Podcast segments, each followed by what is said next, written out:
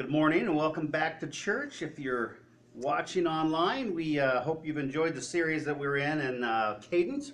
We finish up today with our last installment on that as we talk about cadence is that rhythm, um, that timing, and we're talking about being in sync with God as we start off this year. So, a little quick review. Week one, we looked at the rhythm or the cadence of creation, uh, how God created from the very beginning things in a certain order, and then he created mankind to fit into that, that cadence. Week two, we talked about the cadence that's hardwired in every individual, how God created us with the day and the night, and how our physiological or biological body works to be in sync with that. And if we get out of sync, we call that chaos, and we've all experienced chaos. Uh, last week, we looked at the importance of our relationship with others and the cadence of community that God has designed us to be in fellowship, in conjunction with others, and not just being there physically, but to be there personally and involved. And uh, last week we started talking about the, the importance of fellowship and communion, that Jesus did that communion in a group. He didn't just do it by himself, but he did it in a group with those closest to him in that upper room that we read about, that Ken so eloquently just shared about this morning. And it was meant to be in communion personally, individually, and in communion with God. And so part of that is that we're looking at today, and our last is maintaining a healthy cadence, a rhythm uh, of being in sync with God throughout our lives. Because there are those times that we get out of sync.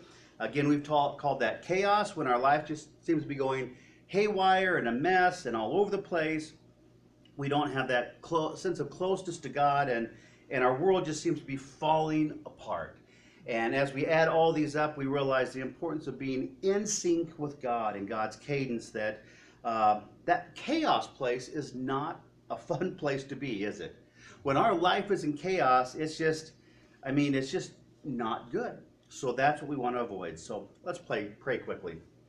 Lord Jesus, we ask you to be here with our presence. We thank you for the blessings once again of all you've provided with uh, through um, those who are faithful to you with the building and the ongoing ministry and all that you've been able to do. We thank you for joining us this morning. Lord, as we wrap up this short series, uh, we pray that we would be in sync with you as we begin this, this new year, that we would start off the new year aligned in you, in a correct alignment, Lord, that we would be in your presence and submissive to your spirit, Lord, to the complete word of God. Lord, that we would be doers of the word and not hear, hearers only, and that, Lord, our lives would not be in chaos, that we would not live in fear, but in the security and faithfulness of your word, and that our future is in your hands. In Jesus' name, amen. Well, you've probably heard the common saying, it's not how you start, but it's what? How you finish. So we started off the series saying that starting was important, right? Because you got to get in line, in sync, you got to be on the right path. And now we're switching that gear because we're looking long term to the point of it's not so much how we start, although we do want to start on the right path. And we kind of take that in a little side note saying that all of us started off what? As sinners, unholy, uh, rebellers, enemies of God. So we know that's where our lives actually started before salvation. And some point we came to that salvation and we start off the year saying, well, we need to be in line with God this year. With all the craziness that Ken talked about in communion, this is not the first time that the world history has had these crazy things.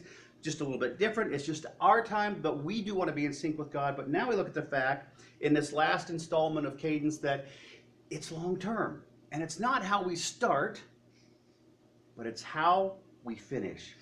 As Paul states, how we finish the race of our Christian life. Christianity has been compared to running a marathon, not a sprint, right?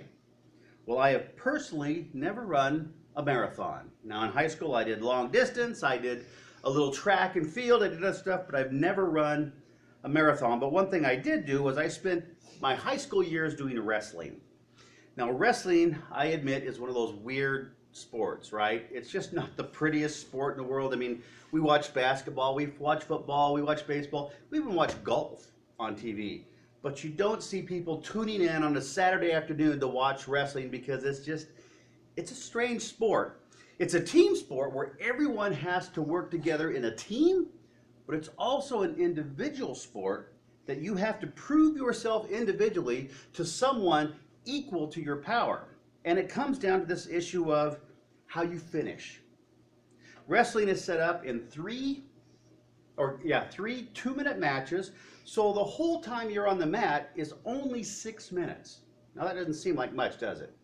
But I'll tell you what from experience, when you are going full bore, all out for six minutes, constantly against an opponent, it wears you out. And a lot of times, although wrestling is about technique, it's also tremendously about endurance and finishing well, about being that individual who can outlast endurance and persevering that other individual. So it kind of goes like this. First period comes, you both start upright, you're facing each other, you got 120 seconds, they say go, and bam, you just go at each other full bore with everything you've got, trying to take them down, to grab hold of them, to, to make them submit to you, to pin them on their back, also defending yourself. I mean, it's just like, I don't know if you've ever seen the National Geographic thing where you got two elephants that are just bouncing up against each other. I mean, this is just full bore contact. Then you have a break for a short minute. Then you start off in the second round. Well, by now, you are sweating like a man eating ghost peppers. I mean, it's just sweat's pouring down out of your body. You feel the lactic acid begin to come into your muscles, and you're tired a little bit, you're worn out, and the whistle blows in two more minutes of grabbing, defending, pushing, pulling, throwing, all this stuff, and then you get a break. Then round three starts, period three. And what I remember is this your forearms are just so numb from trying to hold on and grip your opponent. And actually, if you've been doing that for a long time, your legs and your arms are just weak. You feel like just like painful jello all over your body. And your fingers actually start to curl up because you've been gripping so hard. Your muscles are reacting and you can't always grip as well. You've got to pant for every breath and reach for every breath. Your body is just saying, give up, we're done, we're over. Your mind's saying, look, this is only six minutes, but your body's arguing back, and it feels like an eternity. And it comes down in those last six minutes, or those last couple seconds, if you do the distance, that it's not about the adrenaline you had when you first started. Because when you first started, you were gung ho, filled with adrenaline, filled with energy and excitement. And now, in the last couple seconds of the match, it's down to endurance and perseverance and the sheer will to not only finish, but to overcome your opponent finally by points or a pin and win. And when you are done, if you've had that six minute battle, just like those who run a marathon, you are exhausted, completely exhausted and spent. Sometimes our Christian lives feel like that, don't we? I mean, we have those times where we are just going, going, going. It's good, excited. It's like that first period. We hit that second period in life, and it's like, well, I'm a little haggard right now. I'm a little worn out. I mean, I've got a little wear and tear of life. And then sometimes we feel like our life is in that third period. We are exhausted. We are spent. We are done. And literally, we are pushing on by sheer will and pushing to have that time with God daily to spend time with Him because we realize how important it is that we finish well and then irrelevant of how we feel or irrelevant of what is going on physically in our body. For example, those that are struggling through, say, cancer or some other debil- debilitating disease, that we have to finish well for the upward call of Jesus Christ. And that is not always easy. I'm sure we can all relate with that, where we've had those times in life where we have just had to push forward through sheer will in our Christian faith. I wonder sometimes if that's what Jesus did going to the cross. After being tortured and beaten and mocked and carrying that cross up, even with the help of another person carrying a crossbeam, to be on that cross, to know that here he is, completely exhausted. I mean, medical doctors say that at that point, most men would already be dead. And here he is fighting with every last breath to get to the point that he goes and he says, It is finished. And in that, we see a beautiful picture of his desire to finish well, to persevere, because there's the one criminal on the one side that begs for Jesus to remember him. And even in that time, Jesus says, Today you will be with me in paradise. And I think about that in my own life, and I'm like, if I have been beaten and tortured and mocked and hit and spit on and rejected and had to carry this cross up the hill and then had the nails driven in my wrist and ankles, and I'm hanging there with my chest caving in and collapsing from the pressure of that, in my own personal pride, I probably wouldn't have time for anybody else because of my own personal suffering. But Jesus endured to the end until it was complete. He finished the race, the ministry that his Father had called him to, and we, as a consequence, share in the blessing and beauty of all that. So that's what we're talking about now. That it's not how we start, but it's how we finish. A lifetime of serving God and finishing well. So if you want to turn with me, we're going to be in 2 Timothy chapter 4. It's a New Testament letter that the Apostle Paul is writing his young protege Timothy. Timothy is a young minister who's grown up in the faith, has tremendous faith in God, tremendous dedication, and Timothy was now dealing with his own church, leading them as a pastor, and this church was filled with obstinate, prideful, arrogant people that Timothy was always having to correct. And I'm sure as Paul is writing to Timothy, he can imagine in his own mind that Timothy is probably frustrated. Because most ministers that start off, if they go to seminary or they get involved in a church, just like most people that get in ministry think, this is going to be so great. Everyone's going to love me. They're going to think my messages are tremendous. Things are just going to flourish. There'll never be any problems. And ministry is everything but that. You have people constantly coming against you in most churches. There are the fights in the advisory boards. There's people wanting to go astray in their own way. There's people taking advantage of other people, and you're always fighting that. So I'm sure as Paul is thinking about this, from his own life and his own ministry, Paul is writing to Timothy to say, Timothy, don't get up. But continue the ministry that God has ordained you and called you to. And Timothy, let me share with you from my own life what it's like to persevere, to stay in that cadence, to stay in a rhythm, in sync with God your entire life and finish well. So Paul writes from his own life, and I think these are encouraging words for us. Um, as we go through good and bad times in our life, as we we struggle as Christians to feel close to God, as we sometimes have those those issues where Christians have been Christians for decades and they've just lost that spark. They've kind of stepped away from their first love, and they need to get back in sync with God and finish well, to finish the ministry that God has called and ordained us to do. So Paul writes this to Timothy in 2 Timothy chapter 4, starting with verse 6 to 8.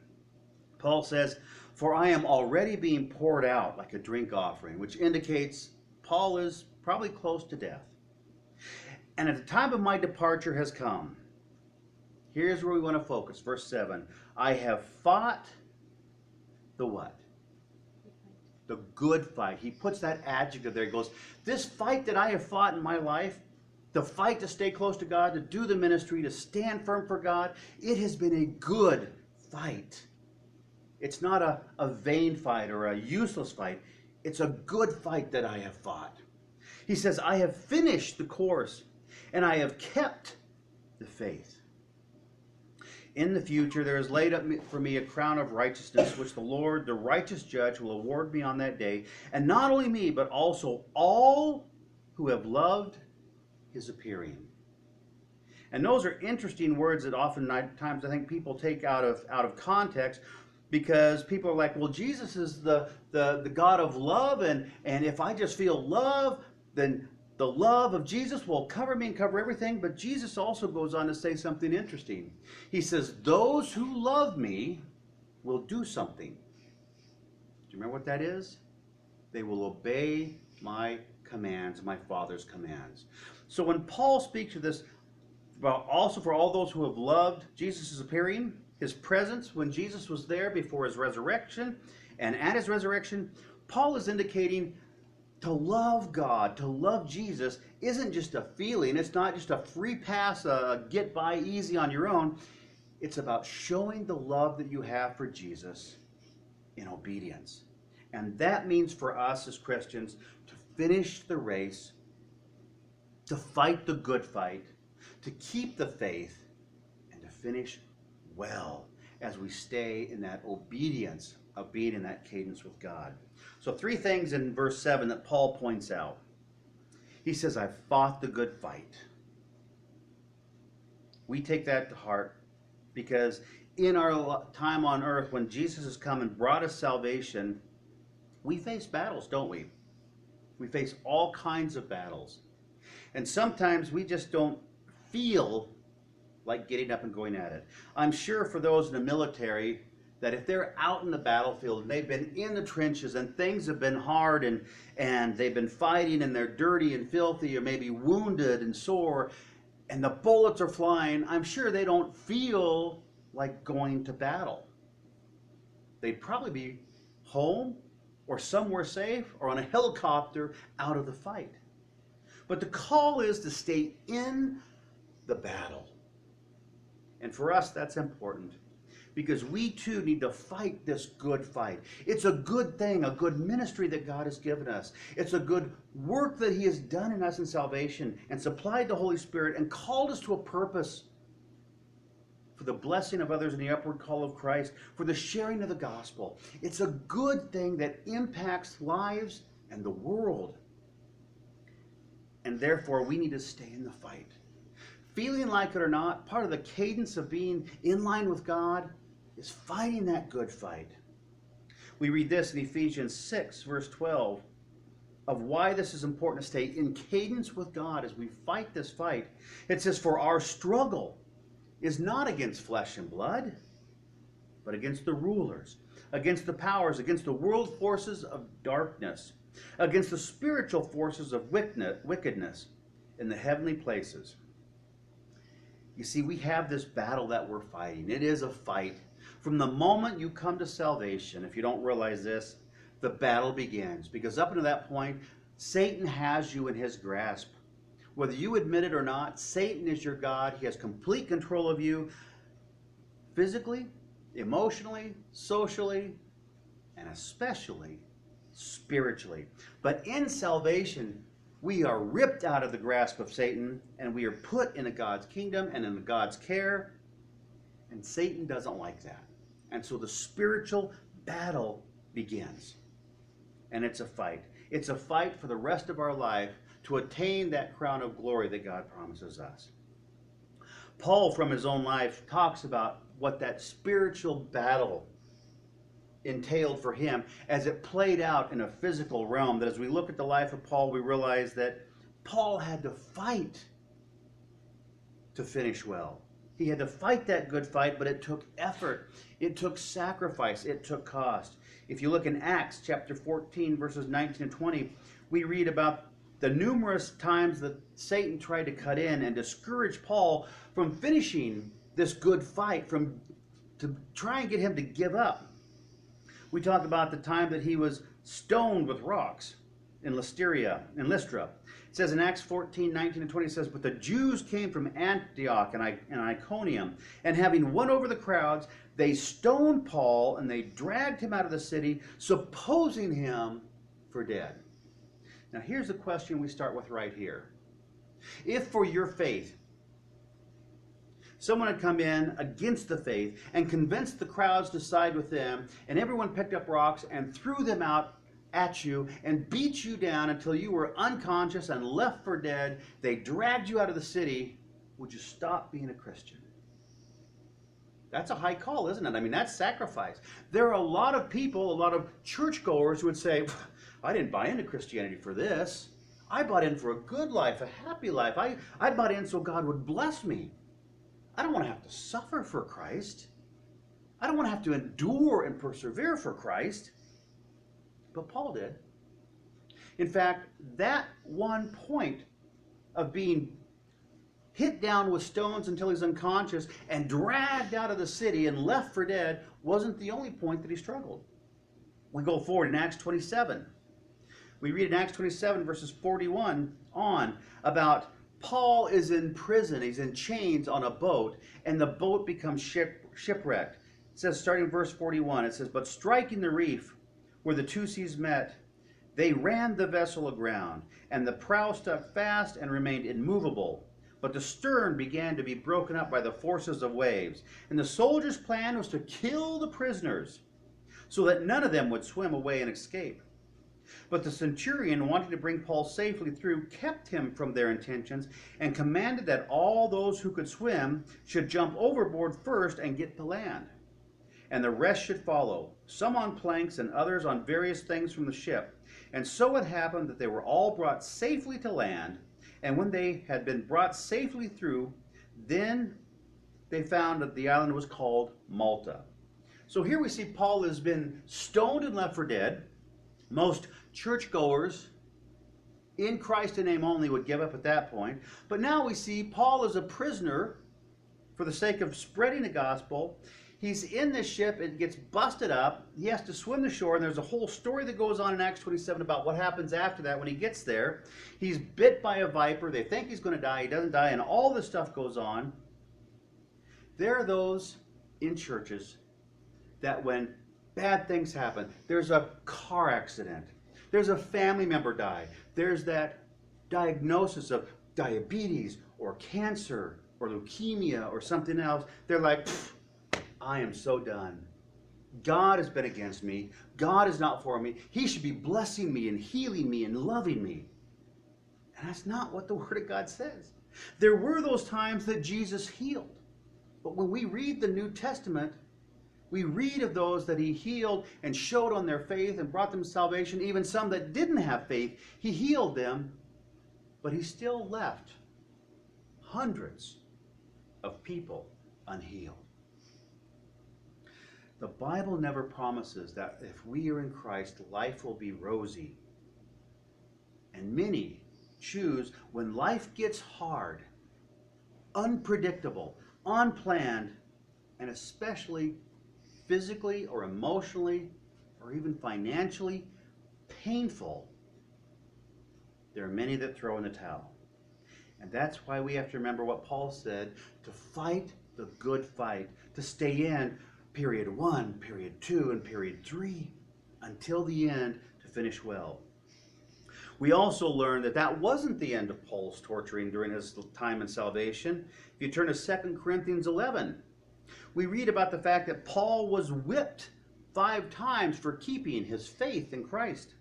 2 Corinthians 11, verses 24 and 25 state this Paul writes, Five times I received from the Jews 39 lashes. Now I want you to stop, remember that. The Jewish law was you couldn't have 40 lashes because 40 may kill you. It may be too much. They stopped at 39. And often when they gave you those lashes, there were pieces of shards of metal or glass or broken pottery tied to the end of those lashes, meant to cause and inflict severe pain and punishment. So Paul says, Five times I went through this. Three times I was beaten with rods. now you picture that. Paul's out there probably in some dirt area, and the guards are around him with these wooden staffs just beating him. Three times he went through that. I was shipwrecked a day and a night, and I have spent time in the deep. It cost Paul to serve God, didn't it? It cost Paul to be a Christian and to fight the good fight, to stay in the game, to stay in cadence with God. So the question is why would Paul do it? Why would anybody endure that? Most churchgoers, when any of these things happen, will be like, uh uh-uh, uh, that is just asking too much. Well, Paul knew that as he didn't start well as a Pharisee of Pharisees, actually having a mission to torture and kill and destroy the church of Jesus Christ. When Paul came to salvation, on that road to Damascus, and God spoke to him, Paul realized one, what Jesus had gone through for him to redeem him in salvation. Two, that God had a plan and his life was temporary. And three, that there was more. And four, that God had given Paul a purpose in his faith. And the call was to let nothing stop that purpose. I remember when wrestling, I used to stick up Philippians 4:13 all over my locker, my car, everywhere, which says, "For I can do all things through Christ who strengthens me." Realizing that my strength didn't come from me. Now I had to work out, I had to practice, I had to run, I had to be in good physical shape, I had to be in good mental shape, I had to eat well, I had to diet right. I had to go out and in the battle. But it was God's strength that sustained me. That's what got me through we realize that as we fight this good fight, it is a good fight. There's purpose in it. There's there's there's great blessing in fighting this good fight to show up before Jesus and be said be, be confronted with these words, well done, my good and faithful servant. Translation. Good job for enduring, good job for persevering, good job for staying in cadence and then sync with me as God. And good job for finishing, good job for persevering and going the distance until you were done. You have finished the ministry I've given you. Good job you have endured. Hebrews 12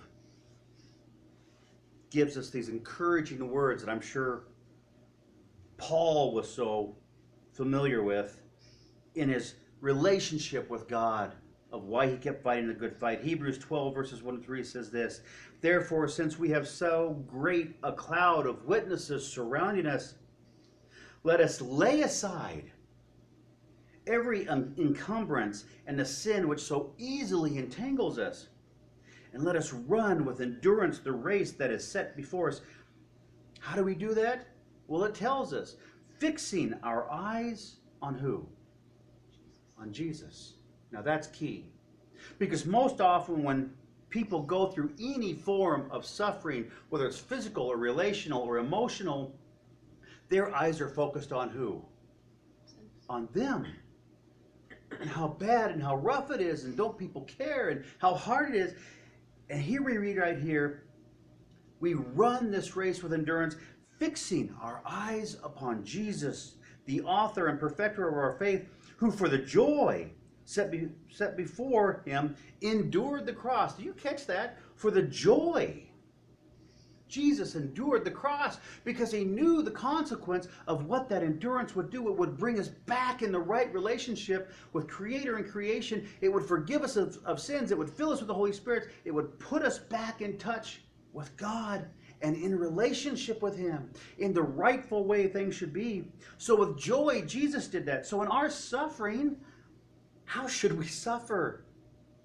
With joy, knowing that God has a divine purpose for us in that. And it goes on, it says, And He endured the cross, despising the shame, and has sat down at the right hand of the throne of God.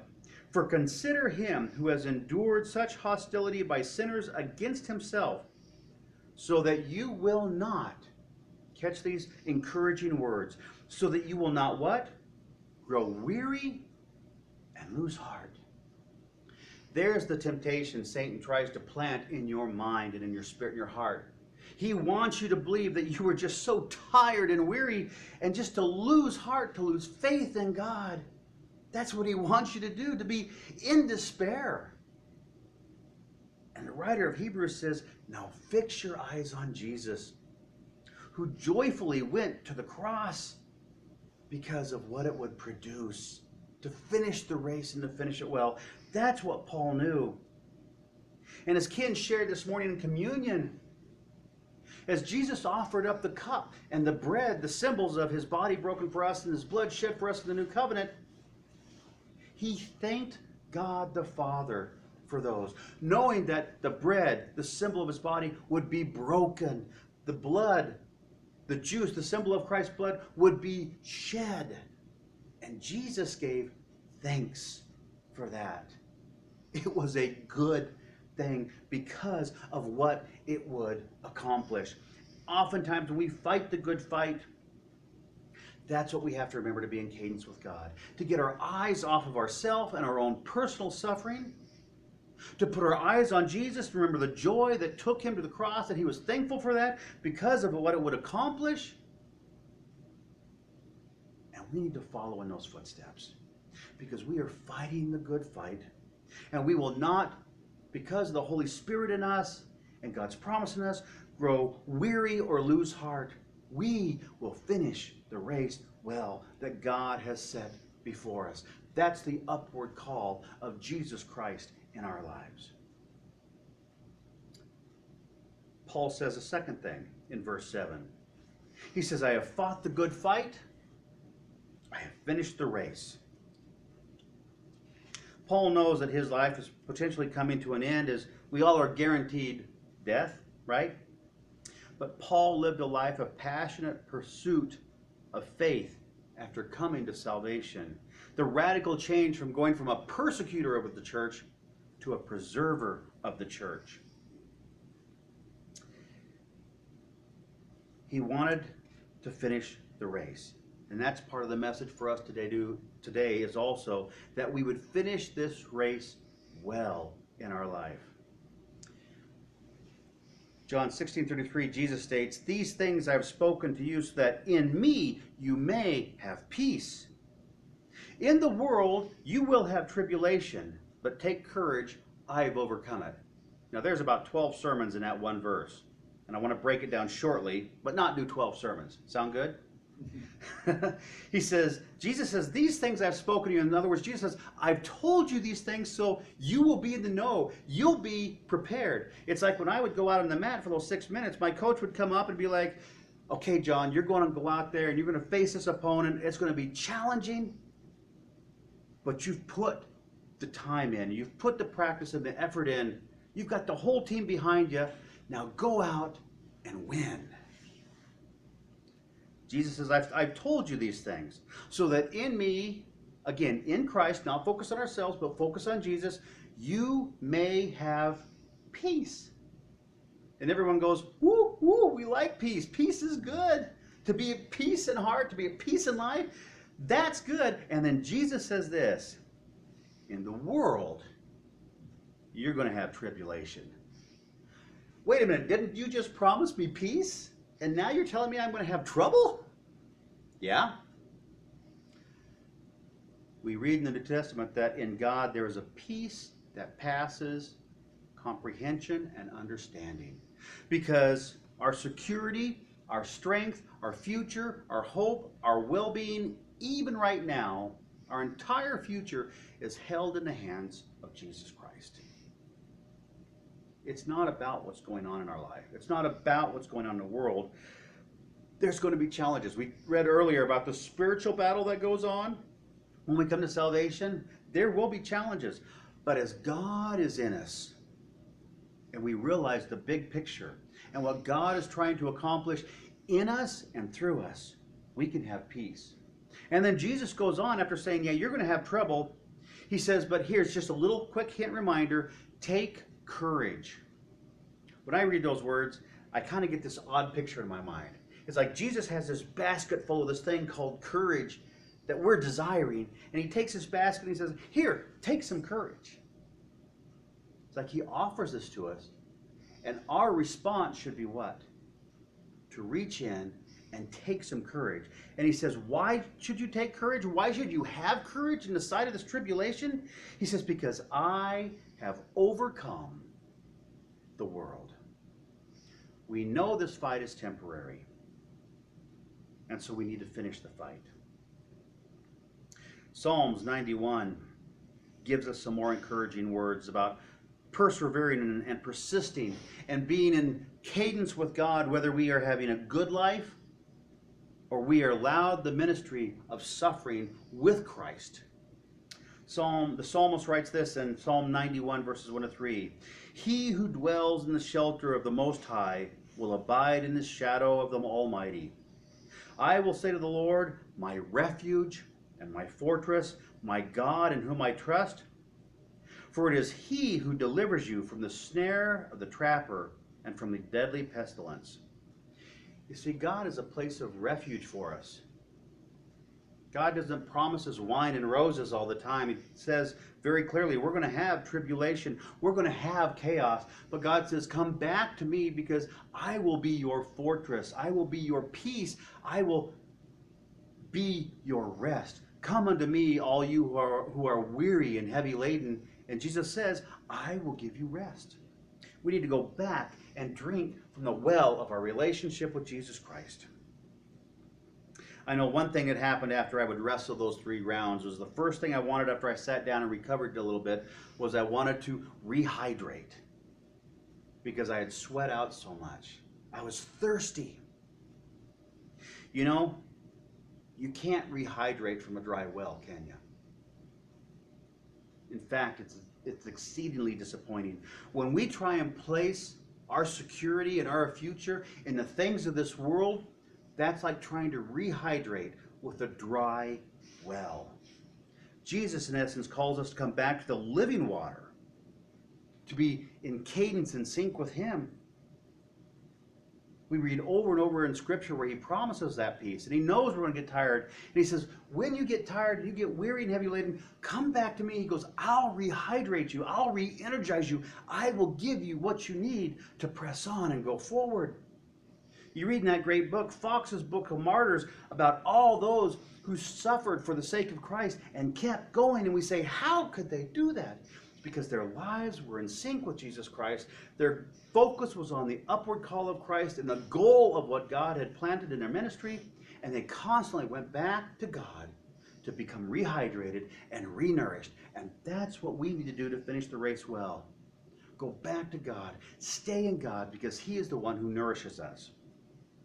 And finally, Paul says in verse 7 of 2 Timothy 4 he says this He has kept the faith. He has kept the faith. The key word in there isn't so much faith. The key word in that statement is kept. Is kept. We read over and over in the New Testament about people who have lost something. Jesus says the, the, the, the kingdom of heaven is like this. He talks about a woman who lost a precious coin and searched all over, and when she found it, she rejoiced. Well, one time we were out of sync with God in chaos. We were enemies of God, and we had salvation. And God gave us a measure of faith in that salvation. Our call is to keep that faith, to guard it, protect it, to hold on to it, to not let it go, to not let it run away from us or drip through our hands we need to keep the faith. Because have you ever been in a place in your life when you've lost or given up your faith?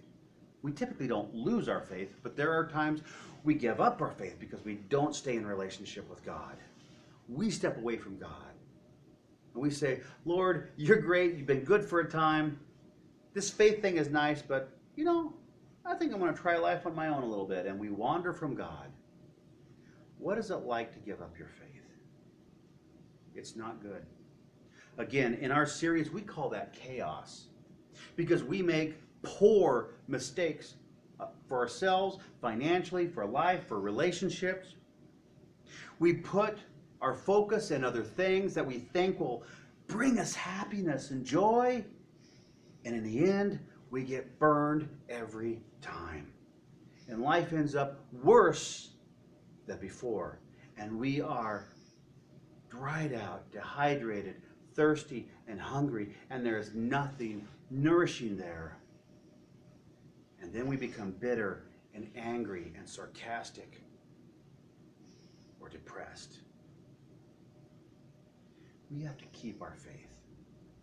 To be in cadence with God, we have to hold on to that faith and make sure that that faith is nourished in Christ and blessed. So as we close today, I want to ask two questions as we wrap up. Number one, how much, like Paul talked about, about that heavenly prize that awaits him, how much do you want that heavenly, heavenly prize from Jesus? How much do you want him to say, Well done, good and faithful servant? Enter in to the kingdom of heaven prepared for you from the foundations of the world. How much do you want that? Do you want it a lot? Do you want it a little? I believe as a Christian, if you have tasted the goodness of salvation, you're going to desire that a lot. And question number two What would it be like, and what would it take for you to echo the words of the Apostle Paul that states, I have fought the good fight, I have finished the race, I have kept the faith? What would you be willing to do to, at the end of your life, as your family is gathered around and you're taking your last breath, to be able to emulate and reinstate those same words to those around you and say that in my life, I am dying now, but in my life here in Jesus Christ, family, I want you to know it's all good. Because I fought the good fight. I stayed in the fight. I didn't give up. I didn't quit. I have finished the race. I did the ministry that Jesus called me to do, irrelevant of what everybody else did. And I have kept the faith. I never gave it up. And if I felt it waning from my hands, I grabbed hold of it again. You see, a healthy rhythm and cadence in God comes down to this intention and discipline and relying on the power of the Holy Spirit. We read last week that the verses said that God did not give us a spirit of timidness or fear, but of self discipline. Those are radically different things. In our world, it's easy to be timid and fearful and anxious. God says, get away with that. That's that sin that so easily entangles you. Throw that aside and hold on to your faith. Come to the peace giver, the rest giver, the encourager. Jesus says, I gave you a spirit of self discipline, and I gave you the Holy Spirit who will instruct you in self discipline. Rely on that. And here's our personal wall. For most of us, we don't like that word self discipline, do we? We don't like what that entails because that means effort, regular, ongoing effort. Now we know the consequence of discipline, but we don't like to have to put ourselves up there because we want life to be an easy ride, right? And that's not what the Bible tells us as Tells us to be self disciplined in staying in God and keeping the faith. And God provides that strength for us to do that. But that means we must be intentional about our faith. We can't do it lackluster. We can't just do a little here and there and think we'll be okay. Read a little bit of the Bible, read the Psalms a little bit, go to church once in a while, hear a sermon on the radio, sing a few Christian songs, say a prayer. We must be intentional and determined about our faith. We must practice and discipline ourselves for the life of godliness. And let me tell you why, if nothing else. And maybe this part will ring home. Because when we don't do that, and we have a so so faith,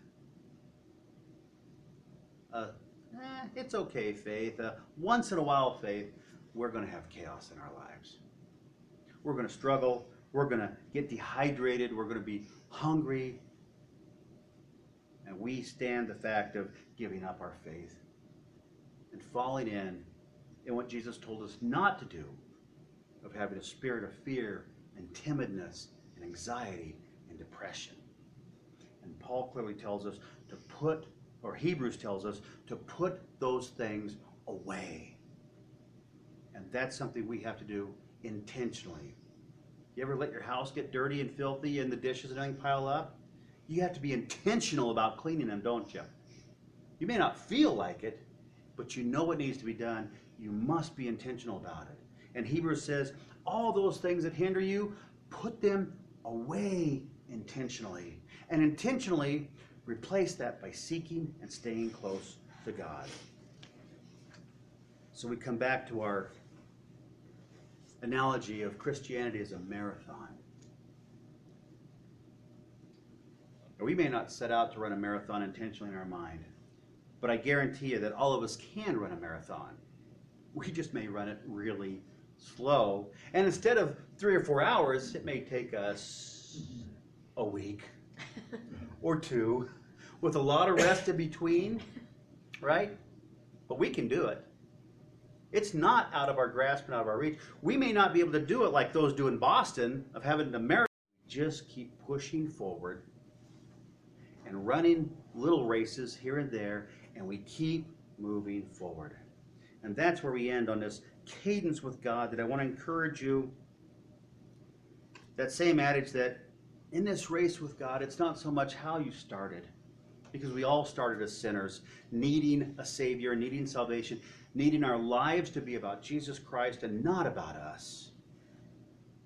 But it's how we finish that's important.